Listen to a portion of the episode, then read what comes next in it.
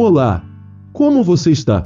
E o nosso estudo continua. Hoje, quarta-feira, 18 de janeiro. Tema: Dízimo sobre o lucro bruto ou líquido?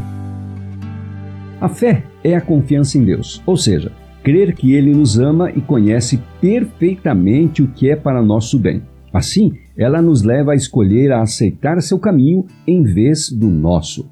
Deve estar bem claro como exercer a fé. Para toda promessa de Deus há condições. Se estamos dispostos a fazer Sua vontade, toda a sua força será nossa. Qualquer dom que Ele prometa estará incluso na própria promessa. Lucas 8,11 diz: A semente é a palavra de Deus. Tão certo como o carvalho está no seu fruto, o dom de Deus está em sua promessa. Se acatarmos a promessa, teremos o dom. Texto do livro Educação, página 180. Atos 17, 25 diz: Ele a todos dá vida, respiração e tudo mais. O Senhor declara em Salmos 50, 10: Meu é todo animal da selva e as alimárias sobre milhares de montanhas. Em Ageu 2,8 encontramos: Minha é a prata, meu é o ouro. Deuteronômio 8,18 diz: E é Deus quem dá aos seres humanos a capacidade para adquirir riquezas.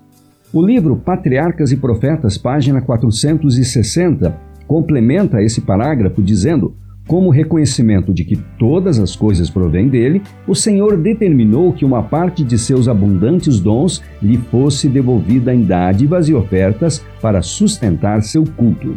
No livro O Desejado de Todas as Nações, página 180, encontramos: Nos tempos de Elias, Israel se desviara de Deus. Havia se apegado aos seus pecados e rejeitado as advertências do Espírito por meio dos mensageiros do Senhor.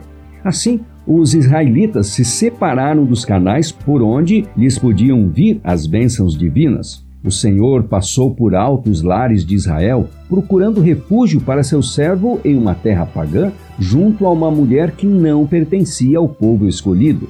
Essa mulher, porém, foi favorecida por haver seguido a luz que possuía e seu coração se abriu à maior luz que Deus lhe enviou por intermédio de seu profeta.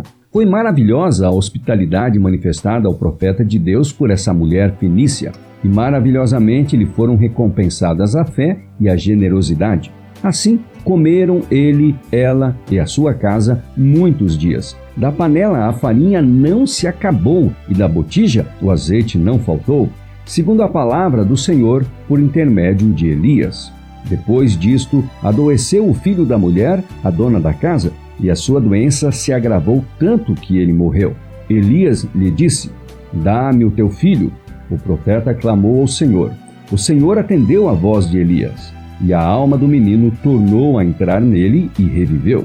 Elias tomou o menino e trouxe do quarto à casa e o deu à sua mãe e lhe disse: Esse episódio se encontra em 1 Reis 17, dos versos 15 e 24, e continua: Vê, teu filho vive. Então a mulher disse a Elias: Nisto conheço agora que tu és homem de Deus e que a palavra do Senhor na tua boca é verdade.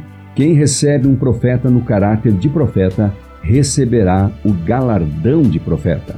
Texto de Mateus 10, 41 e também comentários sobre esse assunto você encontra no livro Testemunhos para a Igreja, volume 6, página 276.